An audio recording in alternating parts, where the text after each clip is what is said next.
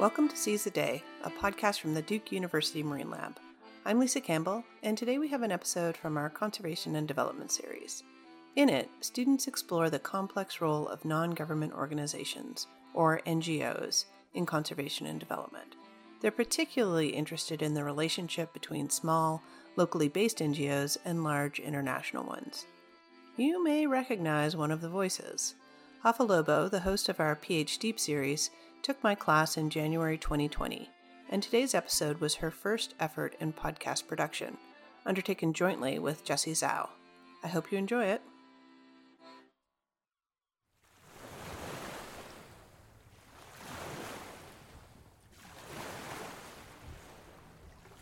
I'm in a small town in northeast Brazil called Lucena. I am looking out towards the ocean, its aquamarine waves extending far beyond the horizon. These warm waters are known to be the home for several species of whales, dolphins, sea turtles, and many other amazing creatures. It is also a valuable source of food and livelihood for the people living along its coast. Bom, meu trabalho é motivado principalmente porque nós temos uma, uma região aqui. Romilson da Costa ah, Santos, a man who has lived here his whole life, um shows me around the small house, the home of his self built NGO. The place is breathtaking. The walls and floors are made with repurposed plastic bottles, and the windows with recycled glass, letting light peek through their colorful panels. Outside, broken pieces of porcelain discarded in nearby industrial fields have been transformed into intricate mosaics, one of a dolphin and another of a whale. Everywhere you look in his yard, trash has been turned into something beautiful and functional. Fundamos essa entidade com esse objetivo de mostrar à comunidade And his wife founded this local NGO called IMAS, Instituto do Meio Ambiente e Ações Sociais, or the Institute for the Environment and Social Action. But this isn't where Seu Romilson started. As he shows me around, I notice several calluses on his hands. He tells me he got those from many years of fishing. Então,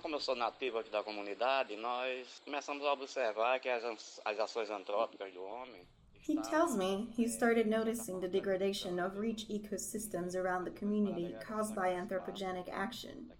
His biggest passion is the mangroves, which were increasingly polluted and getting destroyed.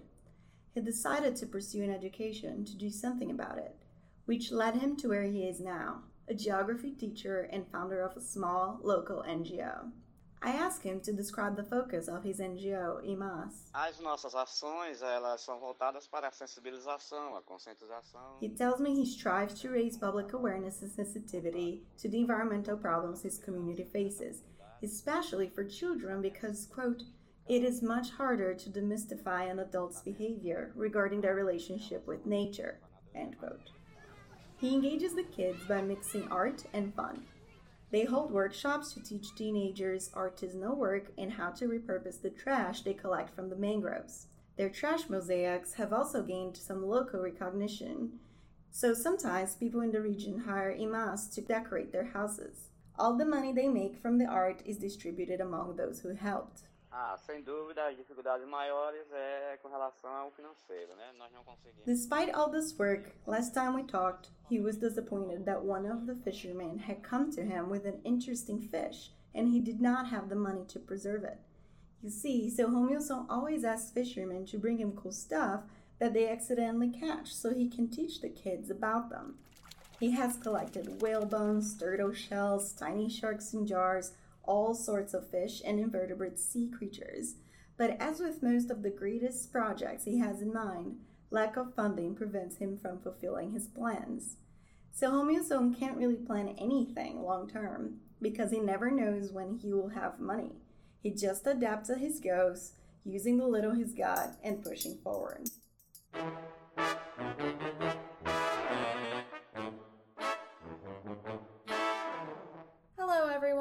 Welcome to our Conservation and Development podcast. I am Jessie. And I am Hafa. And today we will explore the role of big international non governmental organizations, or BINGOs, and local NGOs in promoting conservation in developing countries. Let's dive in.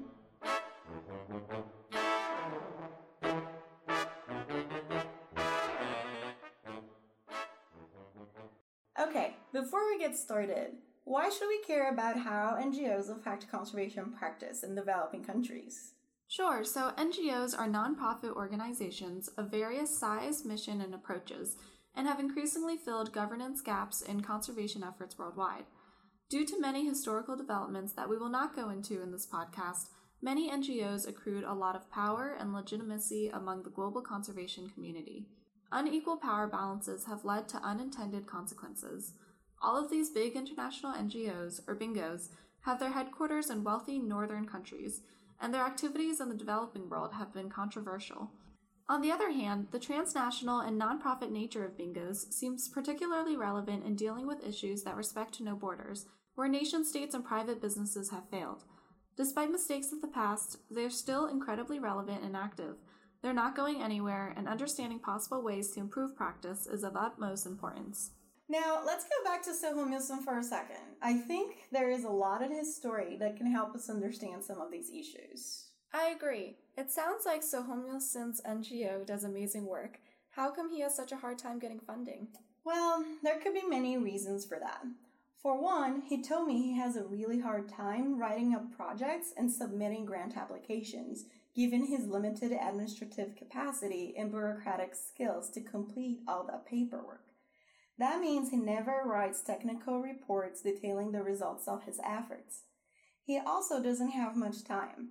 When he's not working as a geography teacher, Seu Romilson uses all his free time to implement his ideas on the ground.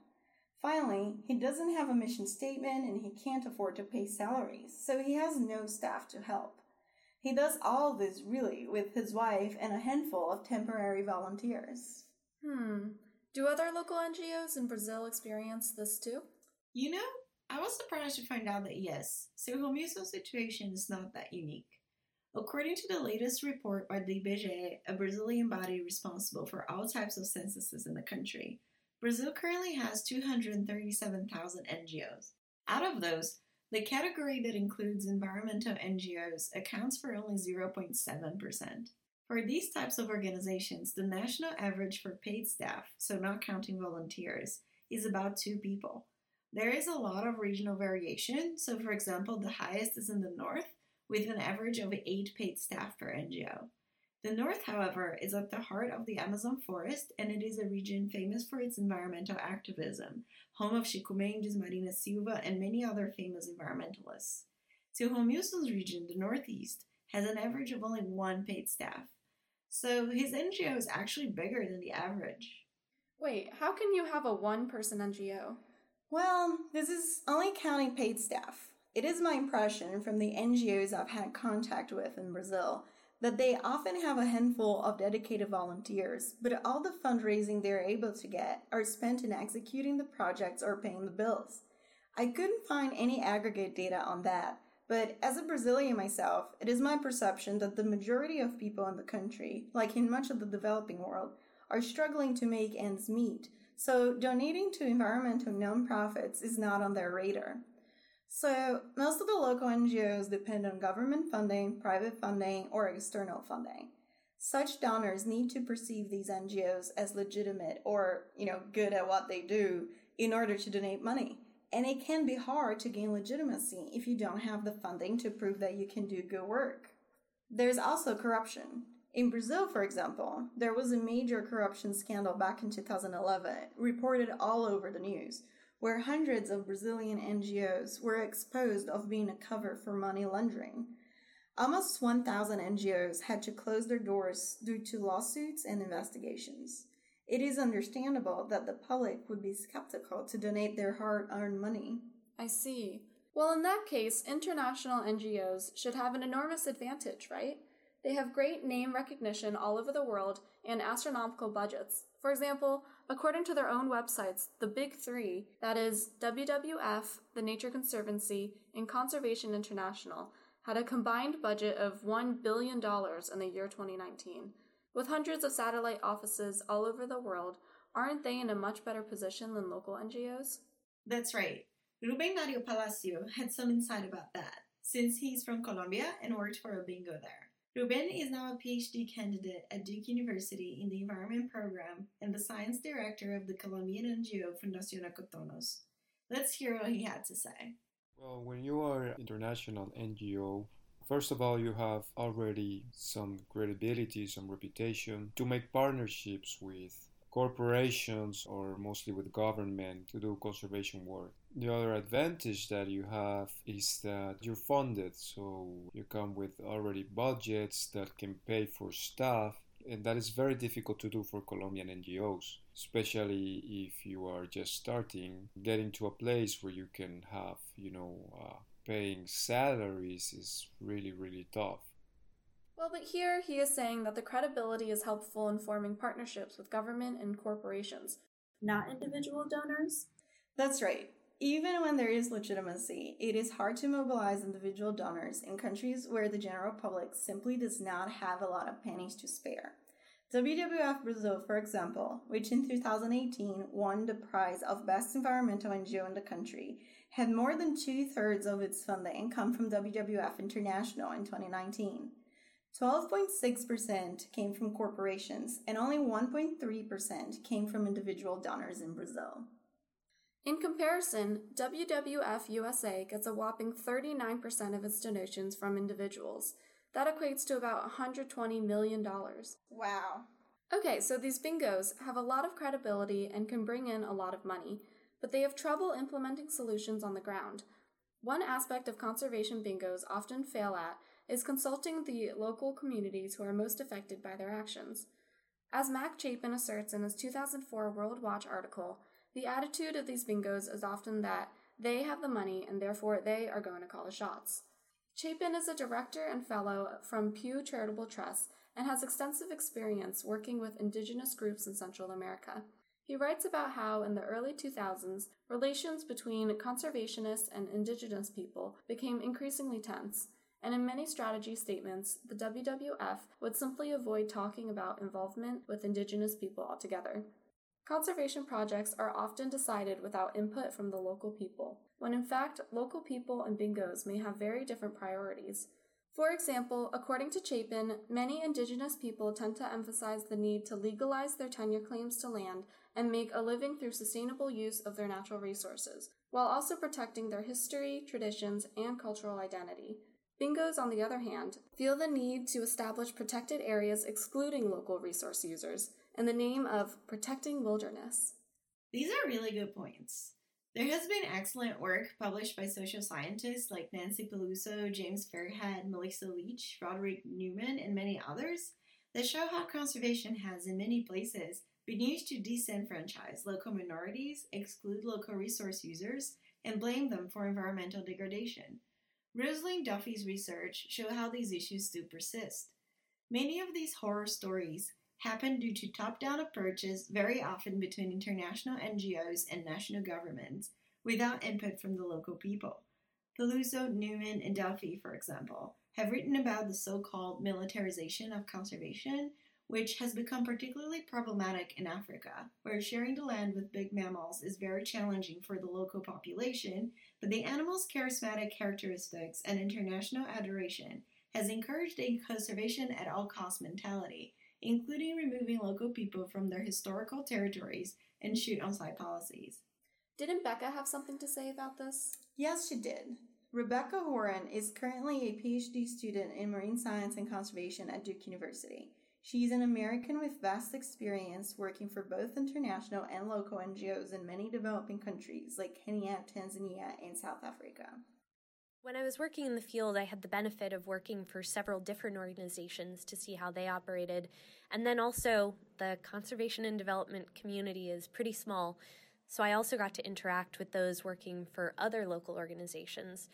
And I think one of the things that really frustrated me was the lack of interest in consulting, including, or promoting the leadership of local populations who really have much more understanding and awareness of the needs of local populations and of the landscape and how it's changed over time. Yet they were often viewed as the problem or the impediment as opposed to the ones who should be making decisions and leading the charge.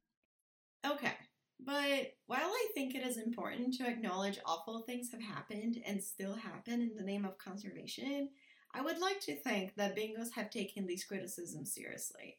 Even if at times these management strategies still fail in practice, I think it is fair to say that the conservation community, including bingos, are more attuned to the importance of taking local people's perspectives seriously.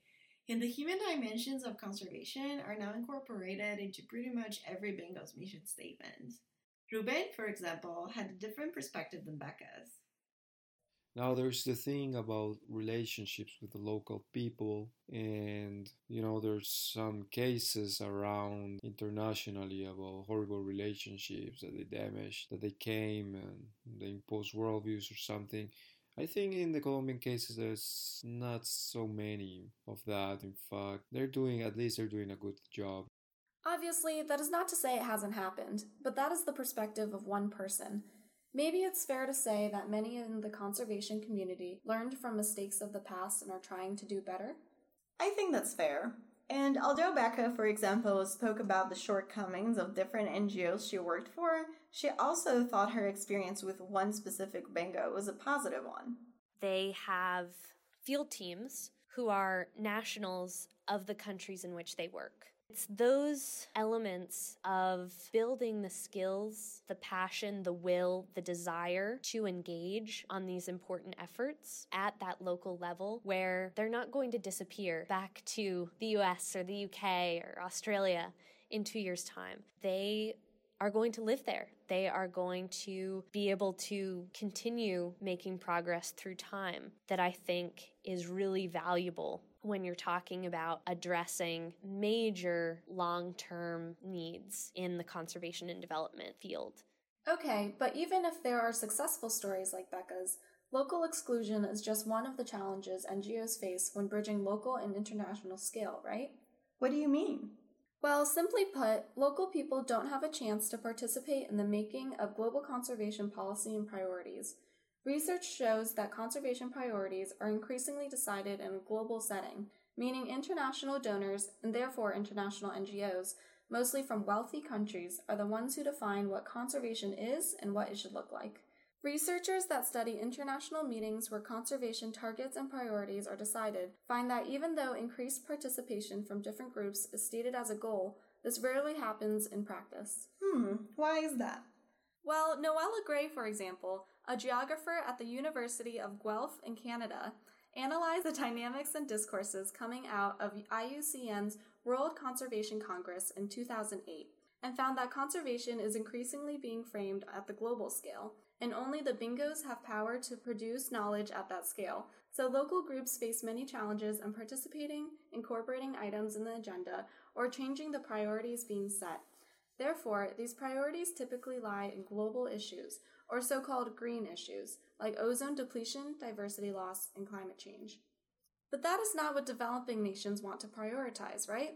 They are more interested in things like pollution control, sewage treatment, drinkable water, erosion control before they can worry about, say, biodiversity loss. I think that's fair. We do again need to be careful not to generalize here though, as there are many other reasons why bingos can have a hard time working in a local context, even if their goals align. Oh, I read about that. Christina Balboa, an associate professor at the Marxe School of Public and International Affairs at City University of New York, coined this the paradox of scale. That sounds interesting. Care to elaborate? Well, she basically explores how NGOs who are highly successful at one scale fail to achieve long term success at another. For example, international NGOs have all these strengths we just talked about the credibility, name recognition, easier access to funding, technical and administrative capacity, and also Western scientific knowledge, which is a type of knowledge more appealing to international donors and the global conservation community. However, all these things that give them such great global authority and maybe initial access at the local level ultimately hindered their local effectiveness. On the other hand, local NGOs will have the cultural and ecological knowledge necessary for a successful long term, self sustaining project but lack the credibility to get funding and the technical and administrative capacity to conform to the increasingly homogenous rules of this global conservation society, like writing technical reports and relying on scientific knowledge, even if they hold more local knowledge. Oh, I see what you mean. Seu Romilson Zanjo, for example, is doing work in one of the poorest regions in Brazil. By being a teacher, he has higher education than most people in the area. And even he lacks the time and capacity to apply for grants or write up projects and reports that would increase his name recognition. I mean, he doesn't even have a website. Right, and the same way he has a hard time accessing the global scale, bingos may have initial access at the local scale, but have a hard time creating long lasting success. That makes me think though, what about bingos hiring and training local people? Wouldn't that help bridge the divide? Well, yes, that is certainly an option. But even if Seu Romilson, say, was hired by a bingo, he would need a lot of training to learn the technical and administrative skills required to conform with their rules. He doesn't speak English, and it will be difficult to find anyone in that region who does. So, even if you're bringing in nationals, it would probably be someone with a very different background and certainly not as familiar with the place. And there are other hurdles too. I asked Ruben about that, since he was a Colombian working for a bingo in a Colombian office. We had to be careful how to present ourselves, you know, that, that locals don't think that we're full of money and that this is the gringos come with all the cash to help solve all your problems. But we needed to emphasize yes, this is an international NGO, but it's the Colombia chapter. Then each project has a limited budget on its own, so there's no infinite resources here. So that name recognition thing seems to be a double edged sword. Bingos get the money, but there's often the suspicion that they might not be working to benefit the country they're acting in, but rather their country of origin. Or Gringos Club, as Ruben puts it, referring to white foreigners. Hmm, and as we just discussed, these fears are not unwarranted, right? I mean, not just in conservation, but in other areas as well, there is a strong sentiment in many parts of the developing world against Western influence. During the Cold War, the United States, for example, supported many coups d'etats in Latin America, removing legitimate governments and effectively installing military dictatorships in countries including Brazil, Argentina, Uruguay, Paraguay, and others. So, these relationships actually go back to colonial times, and the sentiment is that wealthy countries always have alternative motives in the developing world. As a Brazilian, I perceive the fear of foreign interests and control to be widespread. And while there is research to back up everything you mentioned about NGOs' often problematic activities, there's also research that shows how NGOs can be used as scapegoats to cover up for states' interests.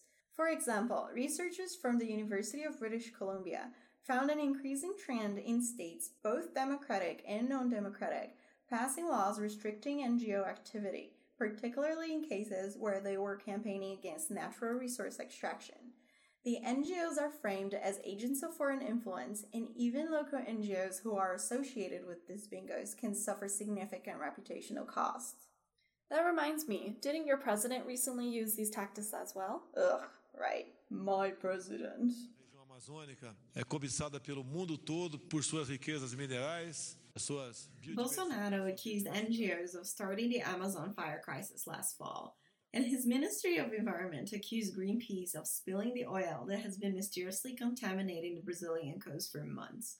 All without evidence, of course. The current situation in Brazil is the perfect example of how complex all these power dynamics can be. Brazilian scholars like Miguel Denim and Andréa Zhouri show how, beginning in the 70s and 80s, Brazil was the target of scathing criticisms and international pressure, the center of a discourse that deemed the country incapable of protecting the lungs of the world, the Amazon forest. As Azzurri shows, the military then, in power at the time, developed a documented strategy of framing the development of the Amazon as necessary for national security, sovereignty, and economic development. They worked to undermine environmentalists and NGOs, lumping them all in the same threat category as communists.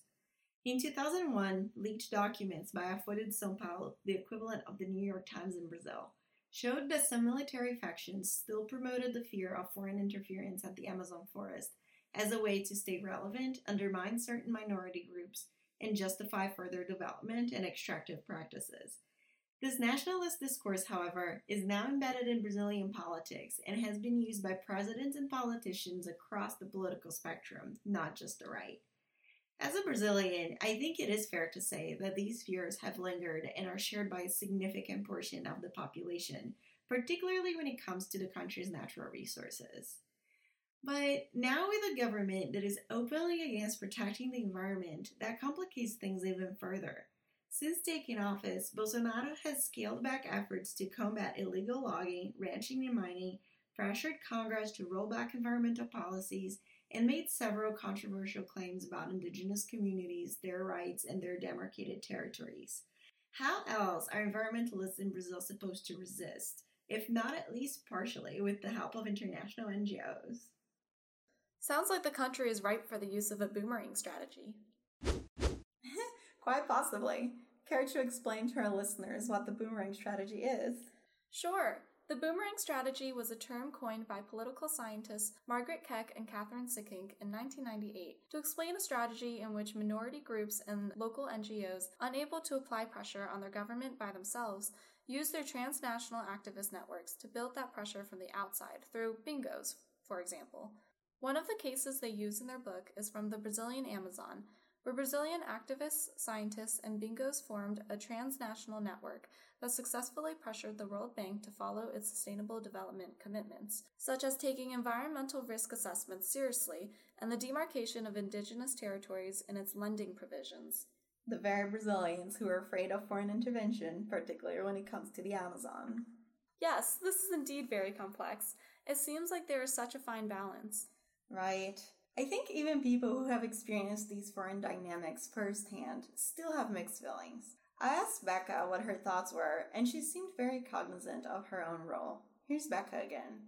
Did my best to be an empathetic and receptive field assistant. And that meant that I tried very much to listen first to my colleagues from Kenya, Tanzania, and South Africa. And true, we came from very different experiences and very different backgrounds, but I think it was generally well received that I wasn't coming in with my own agenda and unwilling to listen to their perspectives.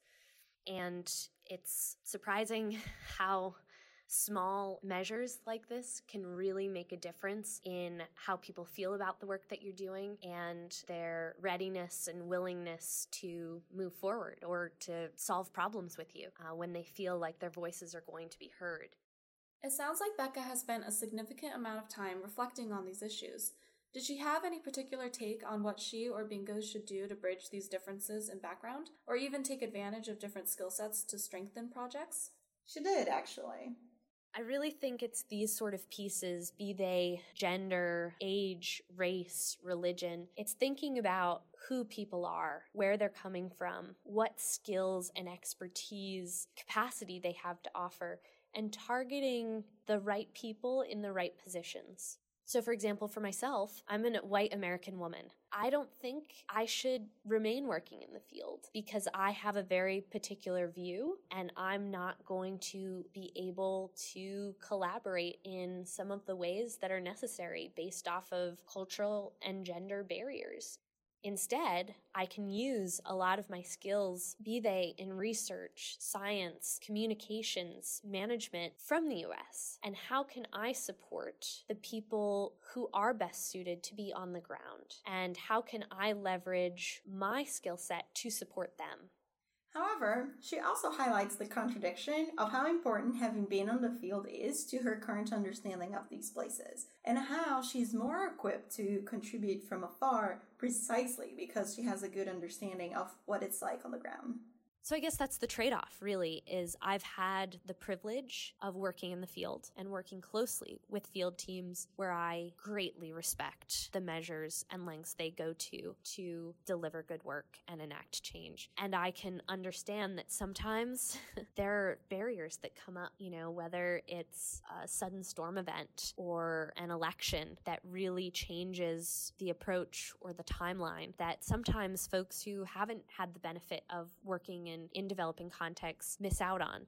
Huh, that is very interesting.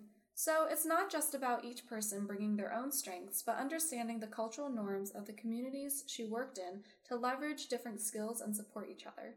This reminds me of the paradox of scale I was telling you about.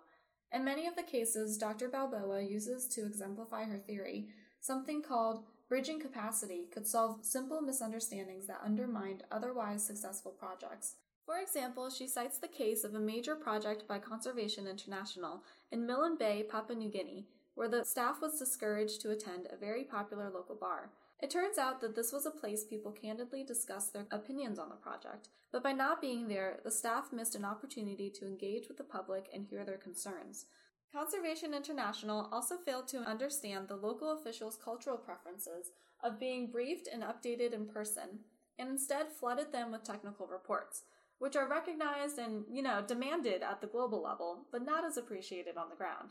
She highlights many instances where the global way of doing things took precedence over the local ways, but these little things, misunderstandings, could have been avoided if the actors involved had worked on their bridging capacity, the ability to understand and dedicate their organization to reconciling intercultural differences. That is an interesting concept. Keck and Sikkink seemed to describe the same idea when talking about the relationship between the local Brazilians and the international partners who helped pressure the World Bank to enforce its environmental commitments. They say, quote, the relationship that developed between the bank campaigners and the rubber tappers was mutually beneficial. It took the teeth out of the accusations that rainforest destruction was simply a concern of privileged northerners. Over time, it helped activists from distant political and social universes to understand better their different perspectives on the same problems and to build elements of common understanding. What about Ruben? What were his thoughts on this? He seemed fairly optimistic about the prospects. More partnerships probably with local NGOs could be very beneficial. They could work much more on transfer of knowledge. You know, they have their expertise running that, and there's so many other local NGOs that are struggling. Could be a good program. These international NGOs, you know, helping develop local NGOs. And remember Seu Romilson? I also asked him what his opinions were on bingos. He certainly recognized some of the names like Greenpeace and WWF. Ah, todas as ONGs elas são importantes, né? Para as comunidades, para a sociedade. He's saying, quote, every NGO is important to communities and to society.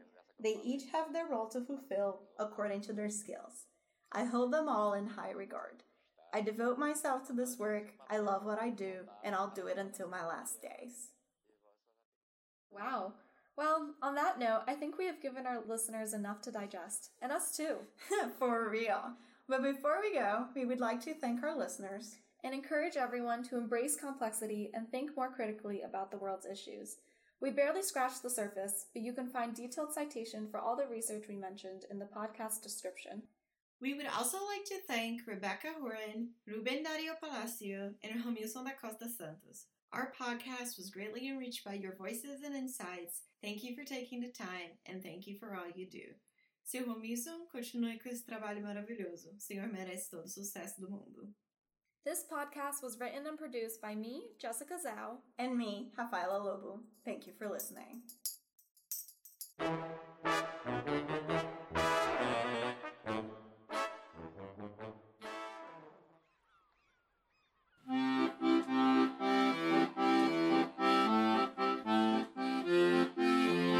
You've been listening to Seas the Day. Visit our website at sites.nicholas.duke.edu slash seas the day for more information on this and other episodes. Follow us on Instagram and Twitter at Seas the Day Pod. Today's podcast was edited by Rafa Lobo. Our theme music was written and recorded by Joe Morton, and our artwork is by Stephanie Hillsgrove. If you enjoyed today's podcast, please feel free to leave us a rating in Apple Podcasts.